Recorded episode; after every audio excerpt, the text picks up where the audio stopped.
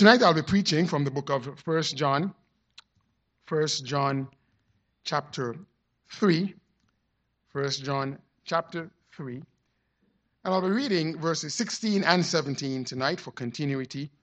We looked at verse 16 last week, and we'll primarily look at verse 17 tonight. Both verses in conjunction, verse 16 and 17 of 1 John chapter 3.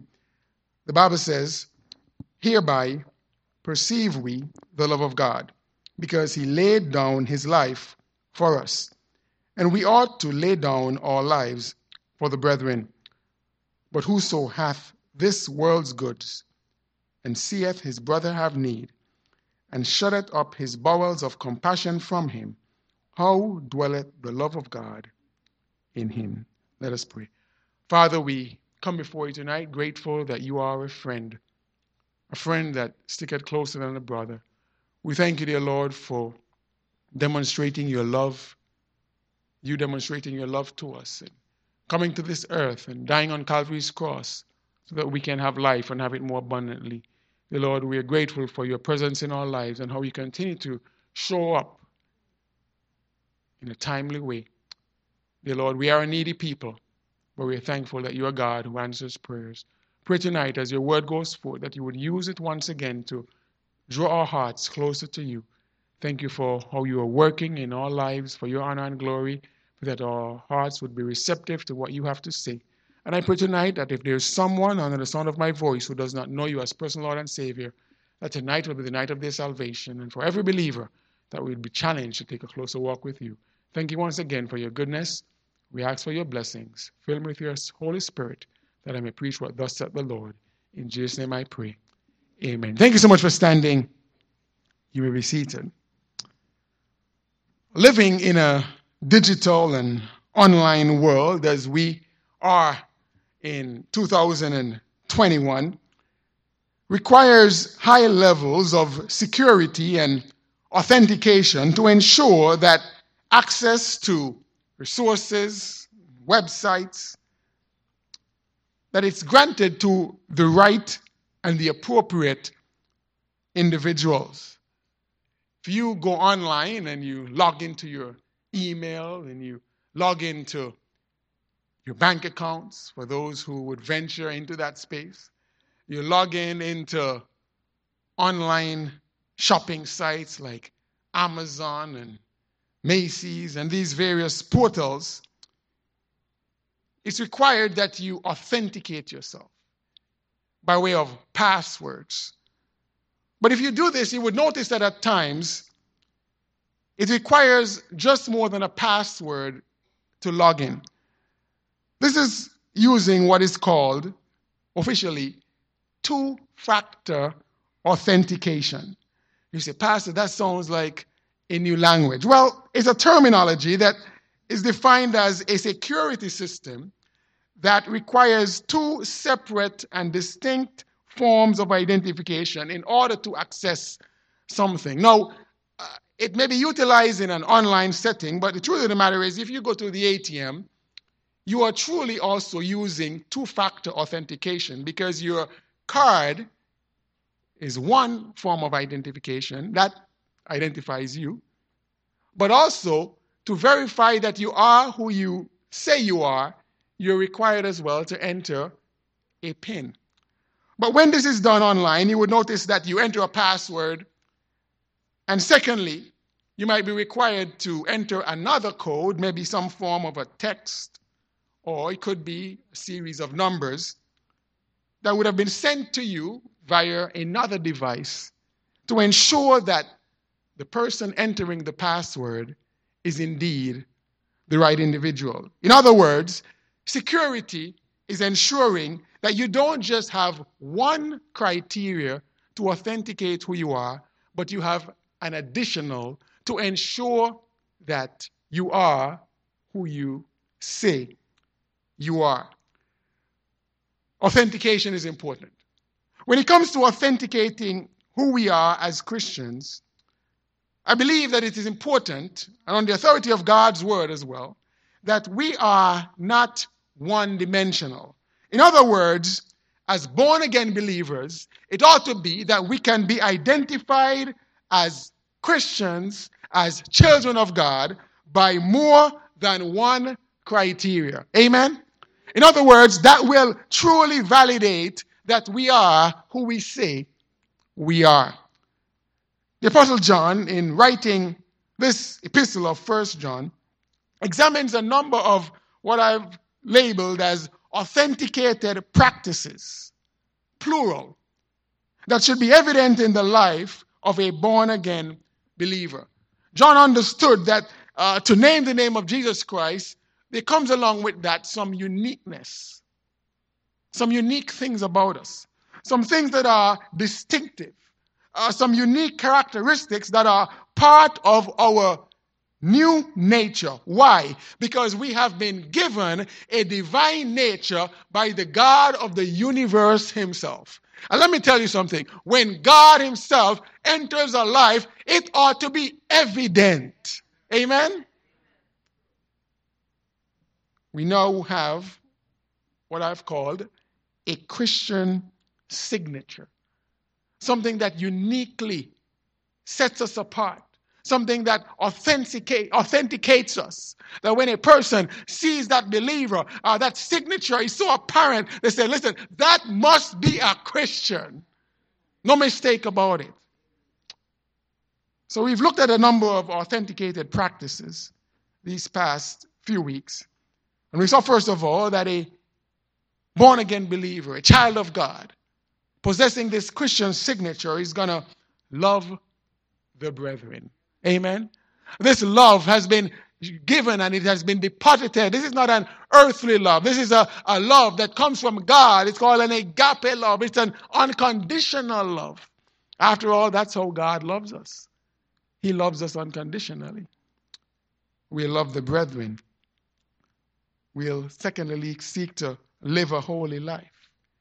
God requires that we live holy lives. He says, Be ye holy as I am holy. But here's the third one that I'm sure we are not going to like too much.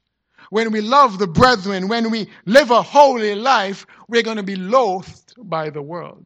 In other words, the world and its system, headed up by Satan himself, is not going to like the fact that we are God's representatives. Why? We're on opposite sides. We're going to be hated by the world. And then last week, we saw the fourth characteristic, if you will, that a child of God, a born again believer, is going to be willing to lay down his or her life for others. We saw, first of all, last week, if you're taking notes, that there's a point of consideration. verse number 16, we saw that it says, Hereby perceive we the love of God. How do we know that we have the love of God. That because He laid down His life for us, we ought to lay down our lives for the brethren. He saw that there's a pattern. Jesus Himself taught by example. In every aspect. He never gave commands and said, Do this. He says, Do this as I do it. What a great way to teach. There's a pattern. He laid out a practice. That this love that he demonstrates to us it's one that's given willingly. But we saw as well that this love, amazingly, is showered upon those who are wicked. And just in case we think that that's other folks, that's us. God commended his love towards us in that while we were yet sinners, Christ died for us. Listen, we didn't fix up ourselves and then Christ decided to go to the cross. He saw us in our sinful state and went to the cross anyway. That's the practice. But here's where it ought to get us and hit us right at our hearts is that this love is experienced by us personally. Personally. Christ didn't just die for us, He died for you personally, and He died for me. Amen? And so that's, first of all, as we examine this aspect of laying down our lives for others, notice the consideration. But notice, secondly, tonight, I want you to jot this down the cause. The cause. In verse number 17, as a continuation of what was just stated in verse number 16, it says, But whoso hath this world's goods, and look at the cause, and seeth his brother have need. In other words, when we say there is a cause, it means that there is a problem. Remember when David was on his way to give his brothers the food that his father had given to him and the provisions, and his eldest brother Eliab came after him and questioned his presence and his inquiry of this uncircumcised Philistine. And David responded to him and said, Is there not a cause? In other words, David was saying to him, Is there not a problem that needs to be addressed? We have all kind of problems, kinds of problems in our world, don't we?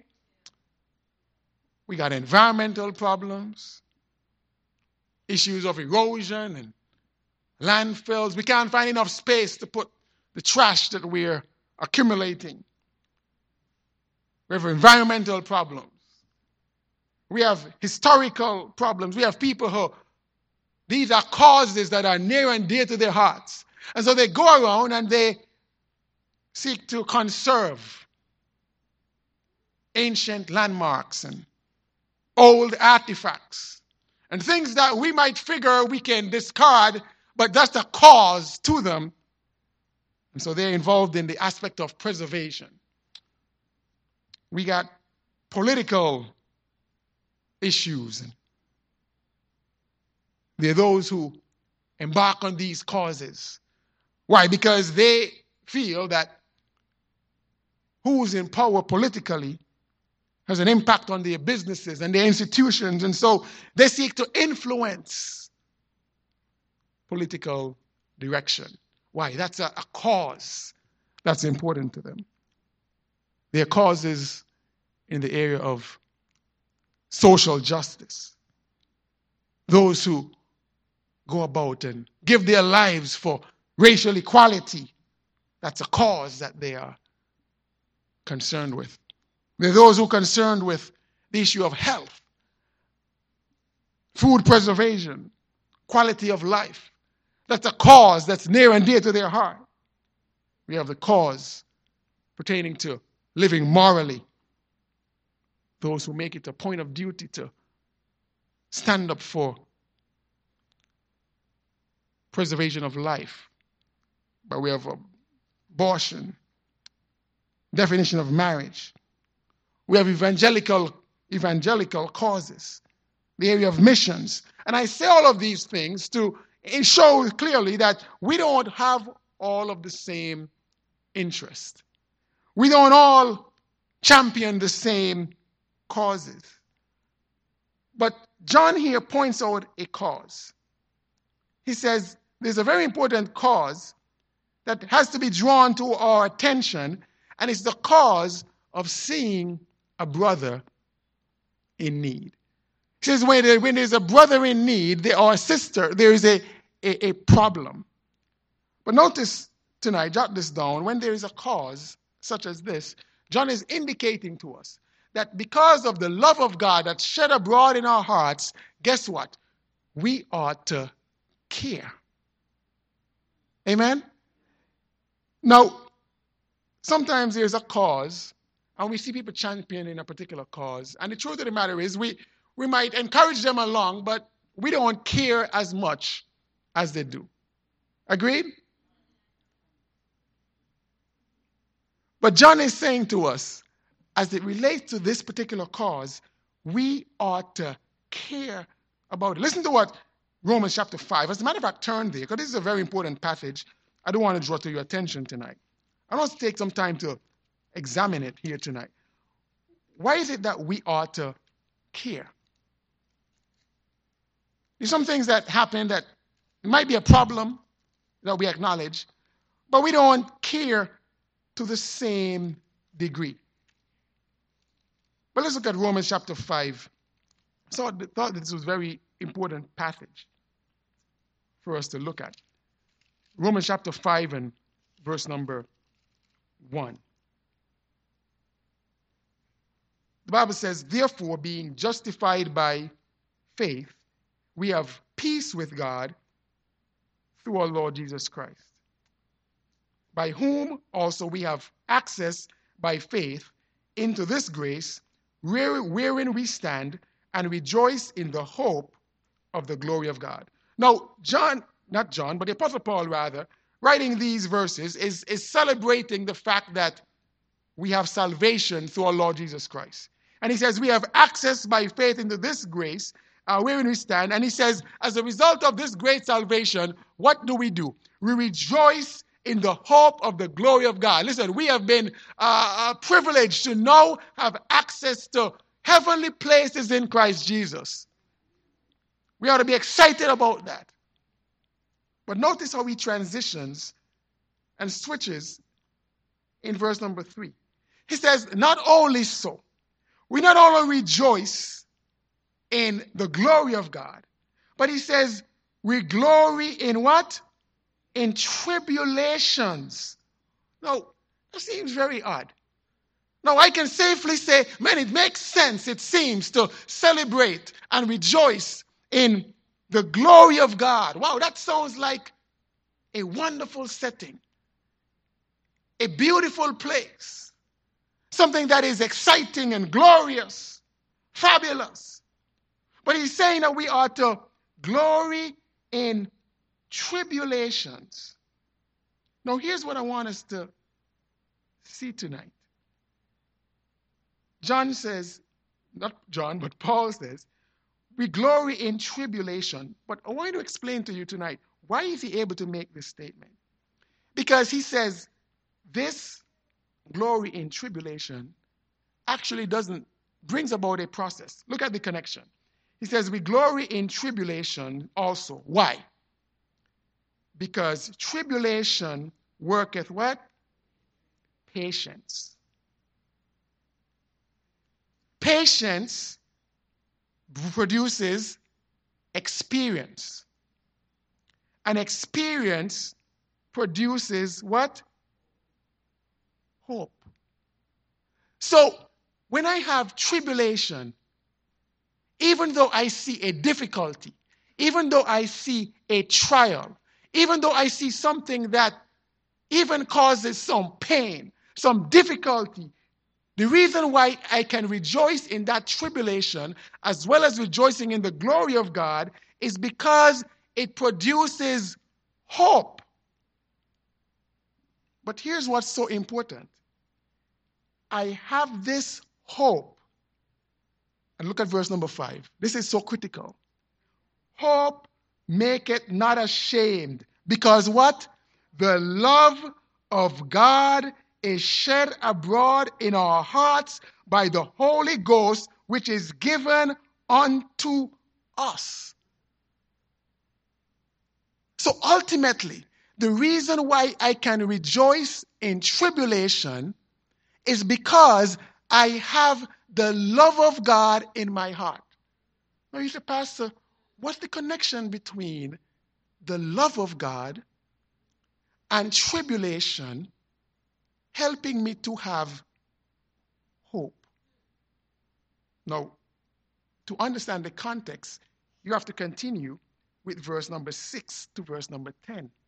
Now, when you read the Bible, it's so important to understand in context because we read verses 1 to 5, but we don't continue sometimes to verses 6 to 10 to understand that it's all linked to the love of God. Now, Paul uses the example now of Jesus Christ to explain this. He says, For when we were yet without strength, in due time, look at what happened. Christ died for who? The ungodly. For scarcely for a righteous man will one die. Yet peradventure for a good man, some will even dare to die. But God commended his love towards us in that while we were what? Yet sinners, Christ died for us. We were in a messed up state. We were in a terrible state. And Christ, because of his love, died for us. Stick with me. Much more then, being now justified by his blood, we shall be saved from wrath through him. For if when we were enemies, we reconciled to God by the death of his son, much more being reconciled, we shall be saved by his life. Now, here's what Paul is saying. Notice he's talked about tribulation. And ultimately, he showed a connection that tribulation and difficulty produces hope. But that hope is possible because the love of God. So when Jesus looked at our lives, we were messed up. We were in a bad state. But because of love, he saw what we could be and what we would be because of his love. And as a result of that, he died for us anyway in the sinful state because he knew that we wouldn't we would be something special because of his love. How does that link back to 1 John chapter 3 and verse number 16 and 17? Here is why, as believers, we are to love. And we are to love people, even in their sinful state. Because just as tribulation produces uh, experience, patience, and patience produces ex- experience, and experience produces hope. Listen, when you see a person in their wicked state, in the state where they're destitute in sin and depravity, here's why you love them anyway, because love is the avenue by which they will be changed from where they are to something that they could be, just like God changed us because of his love when we were in destitute, in desperate, in trespasses and sins, and so not what we were, but what we could be. Therefore, he had hope because of his love for us. That his love would transform us. And that's what Paul was saying, and that's what John is saying as well in First John chapter number 3. My friend, this is why when we see uh, we ought to have a care, a love, because love transforms lives. Wow. Love is the avenue by which a bad situation can be turned around. You, we ought to be excited about the love of God. And that is why, when there's a cause, when we see a brother or a sister in need, as children of God who have had that love, shed abroad in our hearts, deposited in our lives, we ought to care. We ought to care. It ought, it ought to be an instinctive thing. And even if it's not instinctive, even from a sense of obligation, because of what has been manifested in our lives because of this love, we ought to say, listen, if it worked for me, it ought to work for somebody else. Too many times we think that somehow love is something that ought to be earned. But we didn't earn God love, God's love. It says, while we were yet sinners, Christ died for us. And so tonight, I just want to leave with you. There's a cause. But first of all, prior to that, remember the consideration. We looked at that last week. When there's a cause, we ought to what? Care. We ought to care. And we're going to see next week that that care is going to produce some other things. I thought we would have gotten further. But I'll tell you, this thing is so deep. As you continue to dive in, you realize how much God's love transforms our lives. And how, when we pattern His example, we will see the transformation in lives around us. So let it be. as we look around and we see a world in need, that we what? We care. Let's care. And we'll see next week that that care is going to result in some other things subsequently that will help us take that care and take that love and transform it into action.